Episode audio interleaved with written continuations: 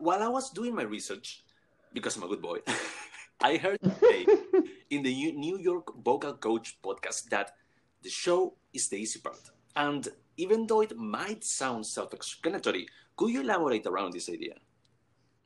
Oh, certainly. I believe this was the context of rehearsing or something. Yeah. Is that what this podcast was? Yes.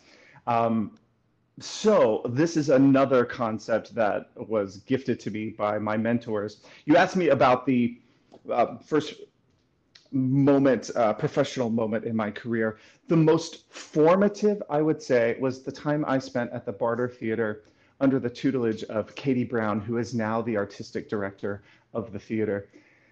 And one of the um, one one of the spirits or one of the um, the tenets of that program, which I consider to be my grad school education, was that we want the play to be the play will be the easy part.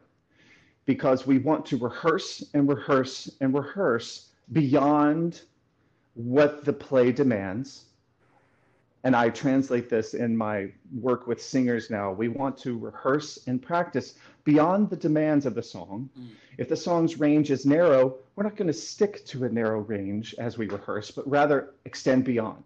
If the breath is and has to be held for 30 seconds, we're going to be pushing to 45 seconds or beyond mm. because we don't want to set our limitations based upon the work in front of us. We always want to be finding that next the next horizon, being pioneers of performers.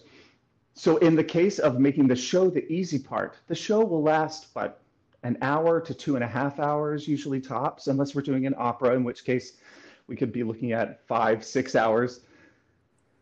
In that case, your rehearsal time needs to be X, the length of the show, point or times X point five, or x times 2 mm. to get a little too mathy.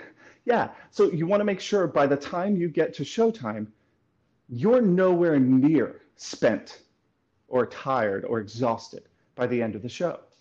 That you are such, think of it uh, as an Olympic athlete. Yeah. We don't want to train for just what's necessary. Mm. There's too much margin of error there. And if something goes wrong, it can offset your entire performance.